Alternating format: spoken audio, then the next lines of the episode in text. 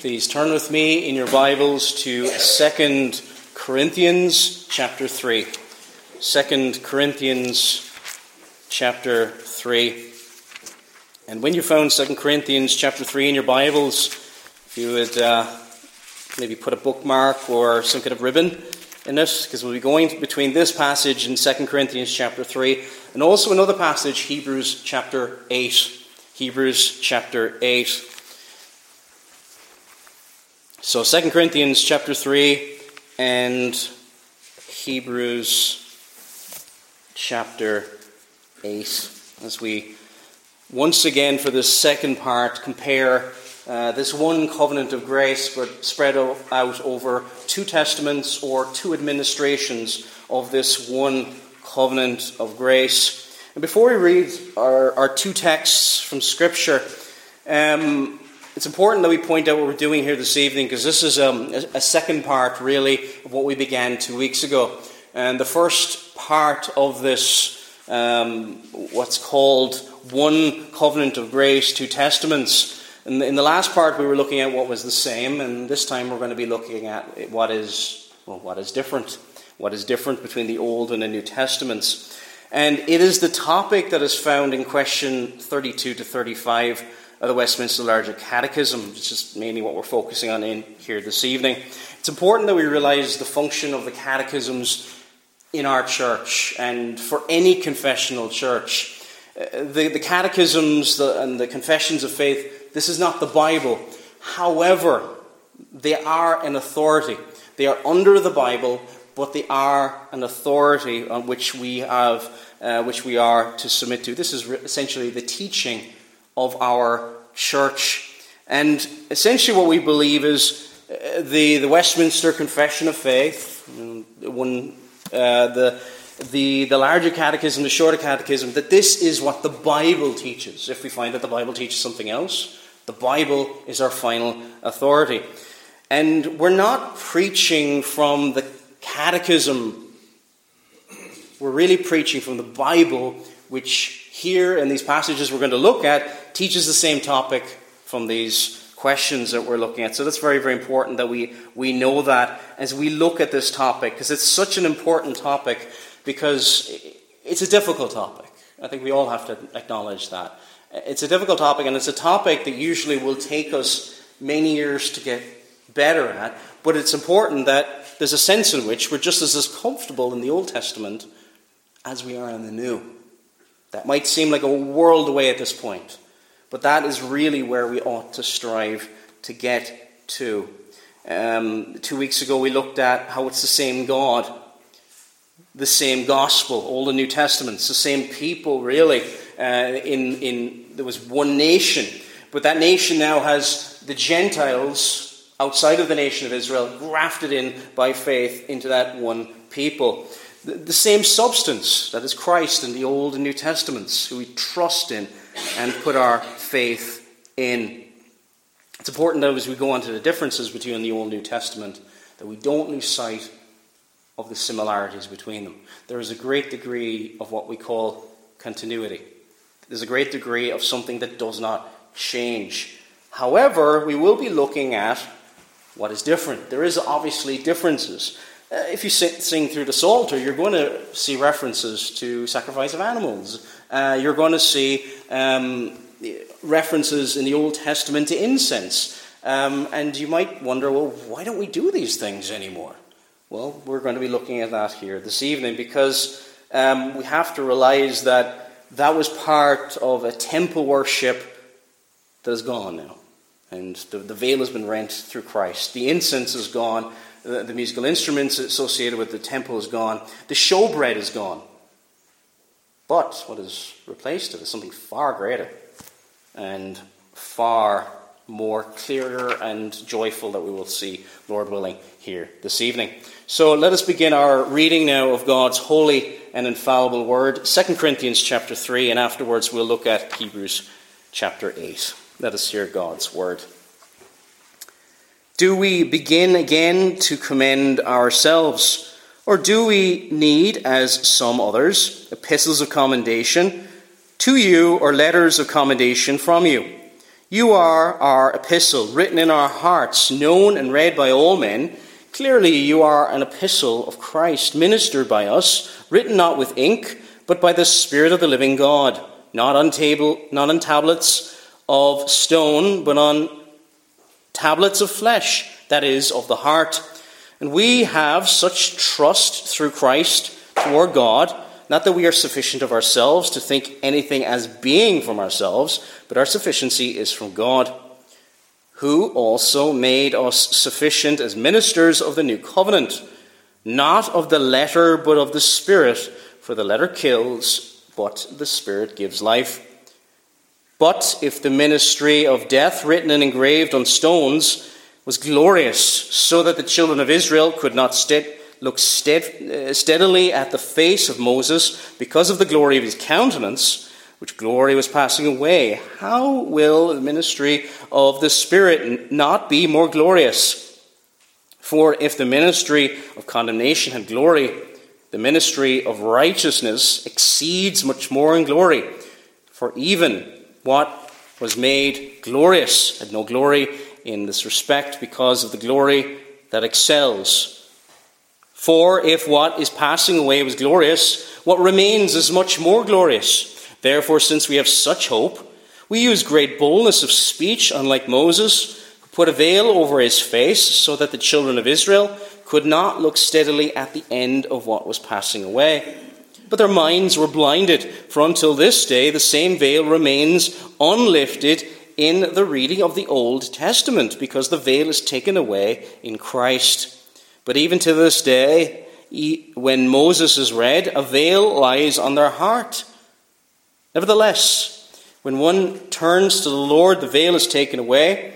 Now, the Lord is the Spirit, and where the Spirit of the Lord is, there is liberty. But we all, with unveiled face, beholding as a mirror the glory of the Lord, are being transformed into the same image from glory to glory, just as by the Spirit of the Lord. And we'll turn also to Hebrews chapter 8. Hebrews chapter 8 for a reading of God's holy and infallible word. Now, this is the main point of the things we are saying. We have such a high priest which is, who is seated at the right hand of the throne of the majesty in the heavens, a minister of the sanctuary and of the true tabernacle which the Lord erected and not man. For every high priest is appointed to offer both gifts and sacrifices. Therefore, it is necessary that this one also have something to offer. For if he were on earth, he would not be a priest, since there are priests who offer the gifts according to the law, who serve the copy and shadow of the heavenly things, as Moses was divinely instructed when he was about to make the tabernacle. For he said, See that you make all things according to the pattern shown you on the mountain. But now he has obtained a more excellent ministry, inasmuch as he is also mediator of a better covenant, which was established on better promises. For if that first covenant had been faultless, then no place would have been sought for a second.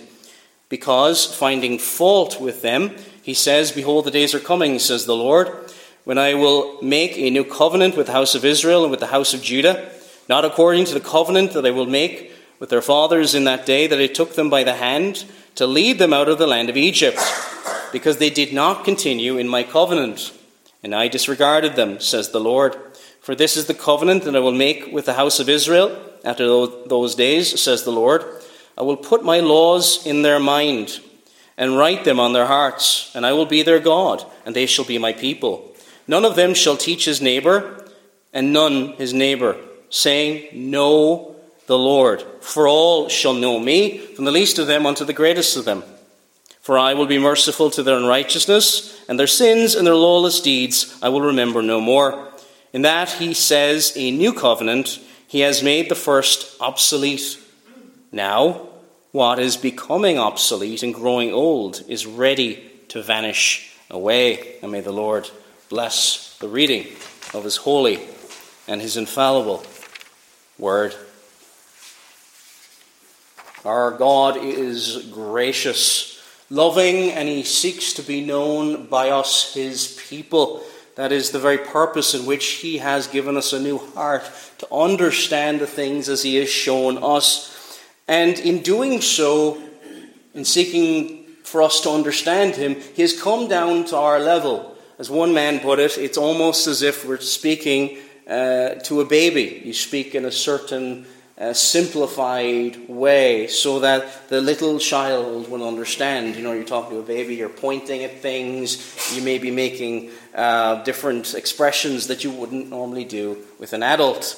He comes down to our level and he speaks to us in pictures, in ways that we can understand. He comes down to us because we are creatures, and God is not a creature. He speaks to us concerning himself, who is not a creature. He is the infinite God. And what we're looking at here as we look at from the Old Testament to the New Testament, the church is going from young infancy to greater and greater and greater maturity. And as the church from the Old Testament to the New Testament grows in maturity, it's the same truth, it's the same God, it's the same all the things we looked at two weeks ago.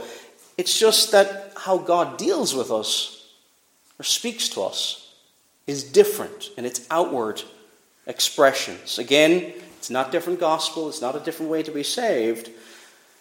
But there is something better here. The, the, as we read there in Hebrews chapter 8, there's something better going on here in the New Testament. Um, I suppose one way you could illustrate it is we can have a better conversation with our adult children than we could with them when they were two years old. It's probably maybe somewhat of a picture that we could look at there. Our conversation has become richer between the church and God, if you want to put it like that. Um, freedom, you could say as well, from the outward heaviness of the ceremonies of the Old Testament. And they were there for a very good reason to teach the, the church at a very young phase, but now as it grows in maturity, the same Savior, these things are no longer needed and they're removed away as time goes on. And the, the outward expressions change, but the same God, the same Savior, the same message, and the same truth. But what has changed from old to new is their greater inward blessings, and we're going to look at that in a while. Paul wrote to the Corinthians in, in chapter 13, verse 11, he said this, and he, he was speaking about tongues. He wasn't speaking about the Old Testament and New, but tongues were there for a period of time. And he used this illustration. He said, When I was a child, I spoke as a child, I understood as a child. And he's talking about the church, really. I thought as a child, but when I became a man, I put away childish things. So the church had certain building blocks, you could say, for a certain period of time and then, as the church reaches further maturity, they are removed. Question 33 of the Westminster Larger Catechism says this Was the covenant of grace always administered after one and the same manner? The covenant of grace was not always administered after the same manner, but the administrations of it under the Old Testament were different from those under the New. So we're going to look at that, how it's different. But it's different in a better way. We have to look at that. Uh, the Bible is very clear that what we have said goodbye to is it's been better, you could put it like that. things are getting better, and things will get better even in the future, in the new heavens and the new earth for the believer. So, the first point we're going to look at is superior sight superior sight. And again, we're going from Old Testament to New Testament. What is the difference between the Old and the New Testament?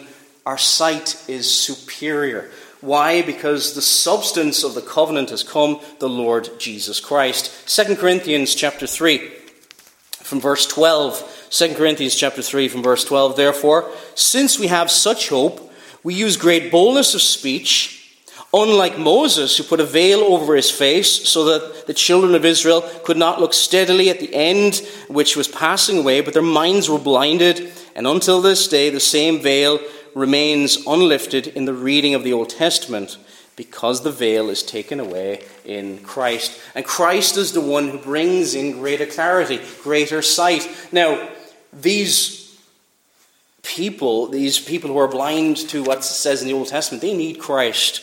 But it's Christ who brings in this greater clarity.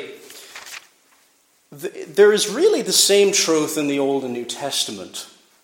I think it's important that we point that out as well. Um, imagine before we turned on the lights in this room and you know the windows are open, there's a little light coming through, but you can just about see it. But if you're trying to get from the door over to here, you might trip over a few chairs to get here. The same chairs are there. When you turn on the light, oh, that's what I was tripping over. And really, that's between the Old and the New Testament. The same things are there. It's just the light has been turned up a lot stronger because the substance of the covenant has come the Lord Jesus Christ. He is the Word made flesh. Greater clarity, greater clarity from the time of Moses. They had the same spiritual food, of course, but the light has been turned up. We can also look at the Trinity, for example. There are passages in the Old Testament. Let us, let us, there's a plural there, make man in our own image. That's in Genesis chapter 1, verse 26. Now, we're not told the three persons, we're not told that, extra layer of clarity. We were it hinted towards in various parts, but that truth is still there. We see parts with the angel of the Lord is called Jehovah, and we see Jehovah sending the angel of the Lord. And these things, but it's not as clear in the old administration under Moses. In question 34 of the Westminster Larger Catechism, how was the covenant of grace administered under the Old Testament? It says this the covenant of grace was administered under the Old Testament by promises, prophecies, sacrifices, circumcision, the Passover, and other types and shadows, which all foresignified Christ then to come, and were for that time sufficient to build up the elect in faith in the promised Messiah, by whom they then had full remission of sin and eternal salvation. So there's a different administration. If you think of um, the Old and New Testaments as different administrations of the same covenant. There's in the Old Testament, you'll have sacrifices. We don't have sacrifices anymore, but we have sacrifices to the praise of our lips. So we read that in, in our call to worship earlier on. They do point towards heavenly realities as well. These are things that, in one sense, are never dispensed with.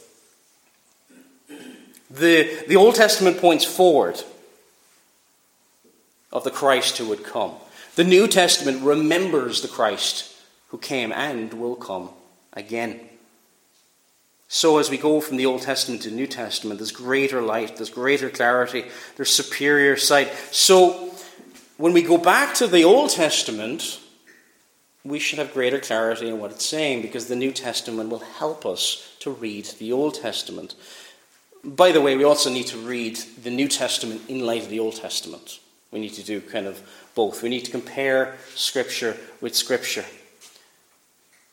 And we have a more fitting administration of the covenant since the substance has now come. Things have changed for a good reason. Um, blood was sacrificed in the Old Testament. It would not be fitting if blood was continually sacrificed today uh, in any of the, the types and the shadows, because it would fundamentally deny the Christ who has come.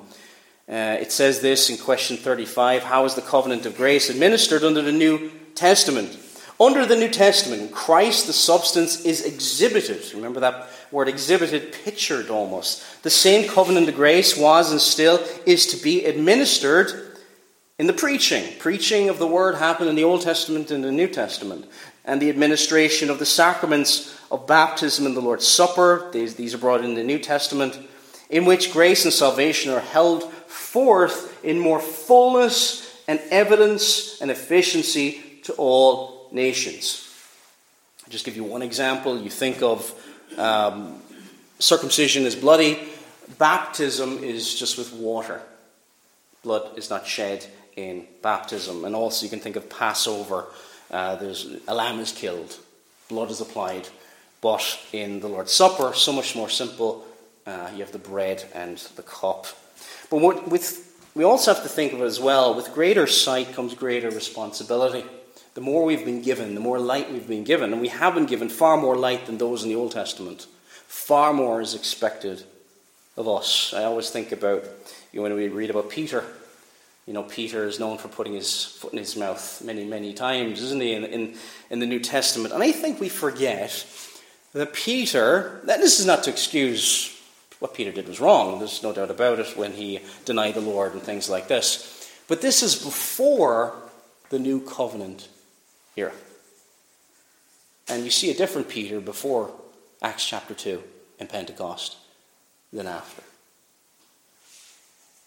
Um, and I think of that as well because there's, we have a greater degree of the outpouring of the Spirit of God in the New Testament. We have a greater clarity. Peter struggled with the idea that the Messiah would come and die. Jesus had to say to him, Get behind, get behind me, Satan. So that they, in order to be saved, it was the same Savior, but we have so much more clarity today. And with that clarity comes responsibility. And uh, we need to think about that. We need to think about, with what we've been given, more is expected of us.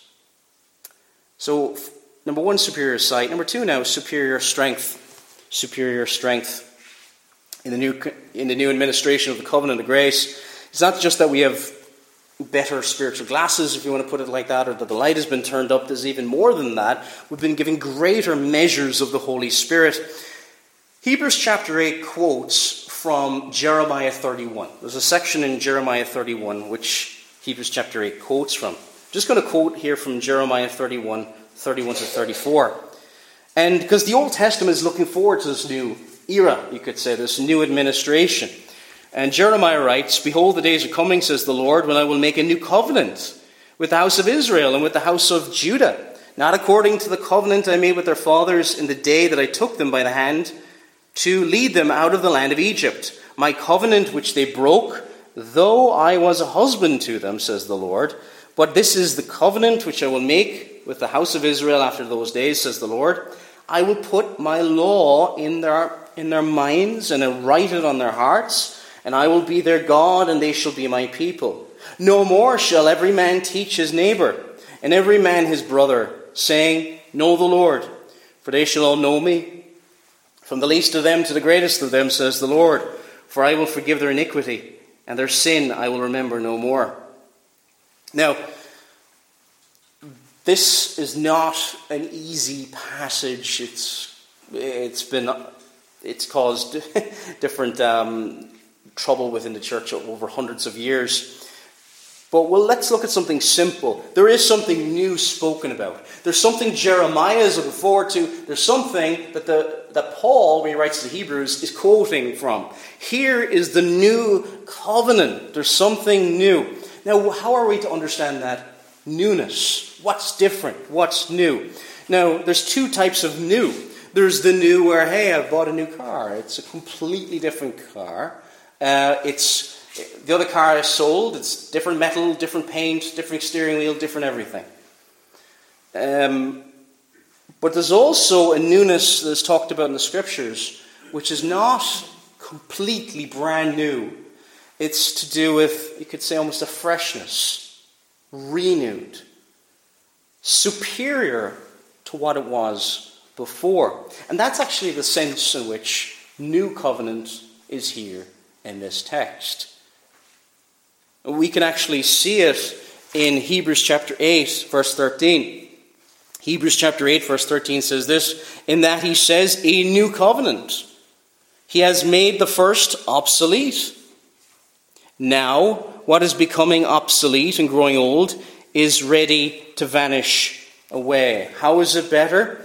Uh, one way in which it is better since the days of Pent- since the day of Pentecost in Acts chapter 2 there's a greater degree of the outpouring of the Spirit of God. Uh, Joel chapter 2 is quoted by Peter in Acts chapter 2 because there was this greater outpouring of the Spirit of God looked forward to. And Peter could see this is that which was spoken by the prophet Joel. And he quotes from Joel. And then he talks about this greater outpouring of the Spirit of God. We, isn't this an amazing thing to think about? Though Moses in Abraham, obviously they came to meet with God and things like this. But we have the blessings of a greater outpouring of Spirit in our day. A greater outpouring of the Spirit. In Acts chapter 2, when this happened, in verses 1 to 4, it says this When the day of Pentecost had fully come, they were all with one accord in one place, and suddenly there came a sound from heaven, as of a rushing mighty wind, and it filled the whole house where they were sitting. Then there appeared to them divided tongues as of fire, and one sat upon each of them. And they were all filled with the Holy Spirit, and began to speak with other tongues as the Spirit gave them utterance. And, and you see it throughout the book of Acts. Where do they go? They weren't timidly hiding in a room anymore. They were going towards the ends of the earth. what happened? Did they were, were they up in the upper room saying, lads, we've been here a bit too long, have we? Or did the Spirit of God fill them and change them and give them greater boldness? And they went and did what the Lord said that they would do, which was, Most surely I say to you, he who believes in me, the works that I do, he will do also. And greater works than these he will do, because I go to my Father. Isn't that an amazing phrase that Jesus says there? Greater works. Now, we can't do greater signs, miracles, and wonders, can we, than God? We can't. But what does he mean by greater works? Well, think of how many people have come to know the Lord since the Lord's ascension. What was it? How many millions? tens of millions, hundreds of millions. Greater in that sense. We can't understand in terms of signs, miracles, and wonders because Jesus walked upon the water and other things like that, and he is true God.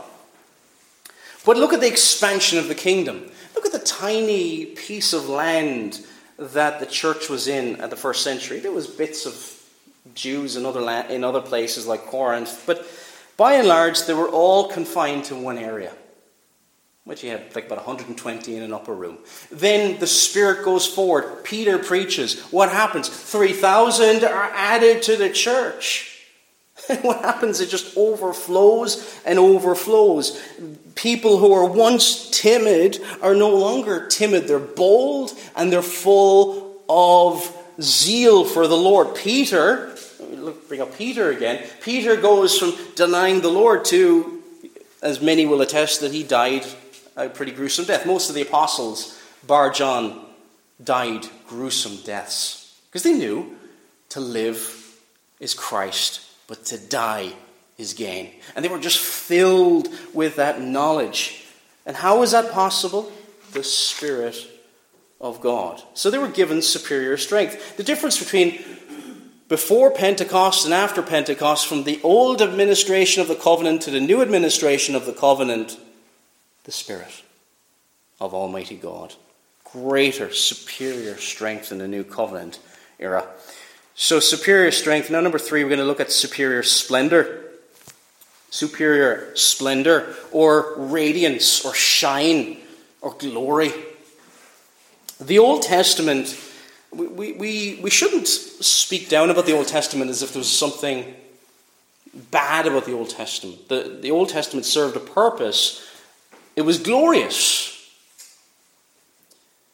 But when compared with the new, something far more glorious we're being involved in even today. In verse 7, um, in 2 Corinthians chapter 3, Paul is using this as an illustration to talk about how he could speak much more boldly than Moses could in the Old Testament. He's authenticating his ministry, people are questioning him, and, and he's responding this way. But if the ministry of death, written and engraved on stones, was glorious, so that the children of Israel could not look steadily on the face of Moses because of the glory of his countenance, which glory was passing away. And we know this from the Old Testament. There's a, he had to put a veil over his face. Verse 8 How will the ministry of the Spirit not be more glorious? For if the ministry of condemnation had glory, the ministry of righteousness exceeds much more in glory, for even what was made glorious had no glory in this respect because of the glory that excels. For if what is passing away was glorious, what remains is much more glorious. You see what he's saying? This was glorious. This was incredible. This was amazing. Mount Zion, uh, the, the thunder, lightning, everything that was happening with the old administration, incredible. But that passed away. That is obsolete, that is no more, never to be returned to again, because the substance has come. And if that was glorious, and it was, this is even better. Far better. And it's far so outshines it because of Christ. The, the substance is coming because Christ has come. Greater glory, greater life. Look at how many souls have been saved. Compare Old Testament, New Testament. How many souls have been saved in the Old Testament versus the New? Greater in the New Testament. Greater joys, greater outpouring of the Spirit, greater radiance, greater shine in giving glory to God. There are believers all over the world. Uh, prior to Christ coming, this was not the case. There's, if you go through the Gospels, you'll struggle to even find a believer in Israel, in Judea. Now you see believers all over the world. It's incredible. Now, to some, when you look at the Old Testament, it may appear that the Old is better. Look at all the ceremonies. Well, it's incredible. Look at all the, the, the external. Uh, and they might think, and you might think, looking at that, that the greater splendor, glory, or radiance was really for the Old Testament.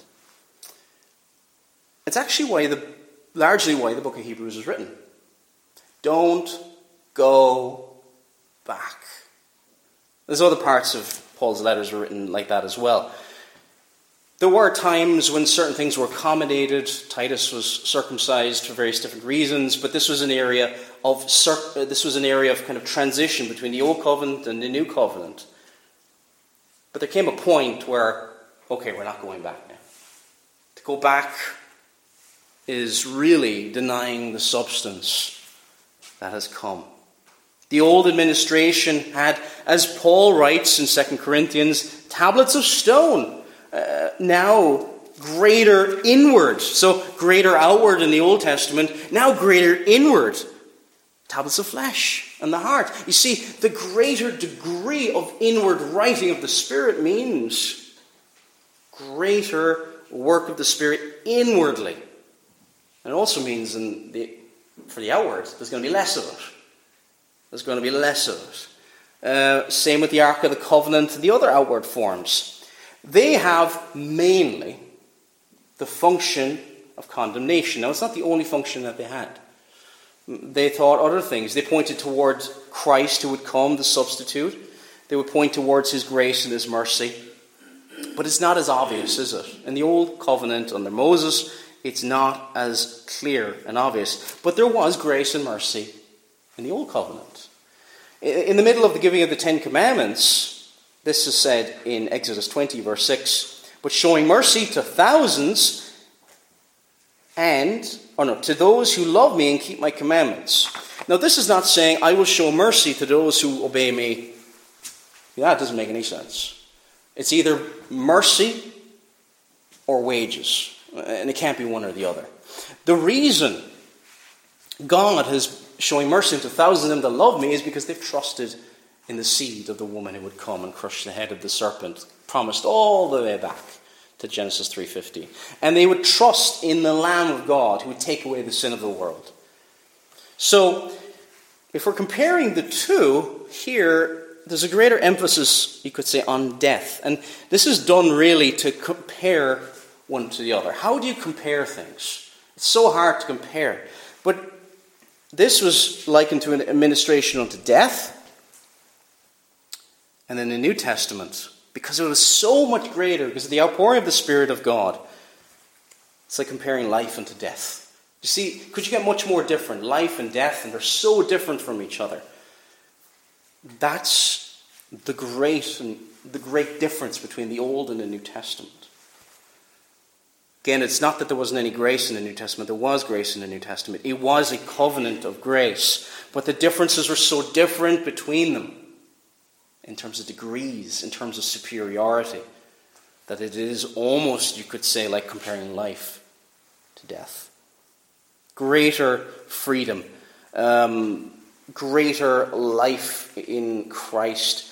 Um, again, the Gentiles grafted into that one body. It says in verses 9 to 11 of chapter 3. Verses 9 to 11 For if the ministry of condemnation had glory, the ministry of righteousness exceeds much more in glory. Greater glory. The substance has come pointing forward. Now, because the substance has come, let's look at Hebrews chapter 8, verses 1 and 2. Hebrews chapter 8, verses 1 and 2. Now, this is the main point of the things we are saying. We have such a high priest. Look, Old Testament language.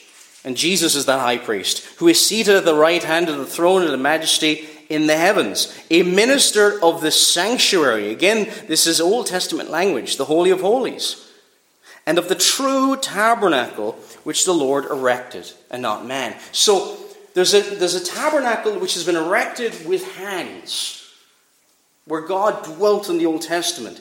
Here now is what is called the true tabernacle, the spiritual tabernacle, and which Christ now is the high priest, whoever lives to intercede at the right hand of the majesty on high. Which, dear friends, do you think is better?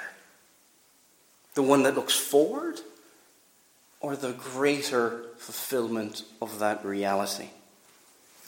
It says in John 1 17. For the law was given through Moses, but grace and truth came through Jesus Christ. May we be glad this evening for that greater glory, that greater splendor, that greater radiance of the new covenant. Finally, we're going to look at superior simplicity. Superior simplicity. So we've looked at sight, strength, splendor. Now we're going to look at simplicity. And there is a lightness of the new administration of the covenant. There is a degree of heaviness. Just read through your Old Testament. Did you ever kind of get a sense of, wow, they had to do all that? You read through Chronicles, and it's like, wow, the Levites had to do that. Oh, they had, they had that job, and they had to take care of that. That sounds complicated, doesn't it? Be honest. you know, we do have moments like this. But how do they remember all that? The lightness of the new administration of the covenant. So we are no longer under the same burden, you could say, of the outward. The law, even though it condemns, is still glorious. Now, the problem we have to make sure we have to be clear here the, the, the law is not the problem. But there are certain laws that were given to Israel as a nation, to Moses, specifically the nation of Israel, especially Mount Sinai, that are done away with. There are certain laws that were given before Moses that have been substituted. Um, but what has been replaced is a greater outward simplicity. Whatever our views are going to be on worship, if, if our view of New Testament worship is more complicated than Old Testament worship, we're in trouble. There's a greater degree of simplicity and freedom in New Testament worship. An easy place to see this is going from Passover to the Lord's table. Look at the simplicity of the Lord's table the, the bread and the cup set before the people versus the Passover and seven days of unleavened bread, and all the Sabbaths that had to be. There was extra Sabbaths that were added on to the law and, and the ceremonial law. Now we've returned to just the one Sabbath day in seven, part of the moral law. This outward simplicity brings such great blessings. It's, it says in Colossians 2, verses 16 and 17 So let no one judge you in food or in drink or regarding a festival, that's like a holy day, or a new moon or Sabbaths, which are a shadow of things to come, but the substance is of Christ. Isn't that interesting? The substance has come. These things are pointed forward and they are gone. Now, the reference there to Sabbaths is not talking about the, the, the, the one day in seven Sabbath. That's talking about the extra Sabbaths added in the book of Leviticus part of the ceremonial law. It goes from one Sabbath, and then there's many Sabbaths after that. But the substance is of Christ, the additional elements given to Israel. And we're not to go back. We're not to go back to the elements of temple worship. It says at the beginning of Hebrews chapter 9, just read one or two verses from the beginning of Hebrews chapter 9. Then indeed, even the first covenant had ordinances of divine service and earthly sanctuary. For tabernacle was prepared, the first part in which was the lampstand, the table, and the showbread, which is called the sanctuary. And behold, the second veil part of the temple, of the tabernacle, which is called the holiest of all. And you see all these things being mentioned here. All the things that are part of the old Holy of Holies, the old sanctuary, the old. And this is all open to us now. The veil has been rent in two, and then Christ has made the way open into that. Who do you think is the greater blessings? The Old Testament high priest or us? It's clearly the New Testament believer who can come into the presence of Christ and also, when we think of all the elements, all the elements of worship that were, if, we, if you look at around and uh, all the elements that were brought in, the showbread and everything else, the lampstands, and all the things that were commanded of the Levites and others. If any of these things came back, when they were there at the time, they were very heavily regulated. Just give you one example from the Old Testament. Second Chronicles chapter 29 verse 25 and he stationed the Levites in the house of the Lord with cymbals with stringed instruments and with harps according to the commandment of David. Of, God, of Gad the seers uh, the king's seer and of Nathan the prophet for thus was the commandment of the Lord by his prophets. And you can go on as well and look at other things and they're called the instruments of David the king of Israel. Whatever was done in the Old Testament it was by explicit command by God. Nothing else could be done. Anything else would have brought down the wrath of God, as Nadab and Abihu discovered when they offered strange fire before the Lord in Leviticus chapter 10, verses 1 to, 1 to 3. And there's no indication that Nadab and Abihu had any malicious intent in their offering of strange fire before the Lord. They changed something. We don't, we're not told exactly what they changed. They changed something in the mixture, offered on fire, and it brought the Lord's displeasure. He did not consume the sacrifice, he consumed them. Worship is a serious thing, dear friends. But the great blessing in the New Testament here is that there's less, there's less to think about. Sacrifices, incense, showbread, lampstands, musical instruments, all these things gone, done away with. The temple is gone. In Christ, it's all in Him. How much, you know, if, if somebody has a very complicated job, and how stressful that is, versus if you have a very easy job and you know exactly what you're doing. Which is better? The greater. And we've also got a greater degree. We've got a greater degree of simplicity in the new covenant era. We've also got a greater degree of knowledge. I will put my laws in their mind and write them in their hearts, and I will be their God, and they shall be my people. None of them shall teach his neighbor, and none his brother, saying, Know the Lord. Now, this is not saying, look, everybody's going to know God, and you don't have to teach anybody anything. That's clearly not a possible interpretation of that. But what it is talking about, because in context, there's going to be a greater degree of knowledge than there was in the New Testament. How much better is that liberty in Christ? How much better is it to live in the New Covenant era?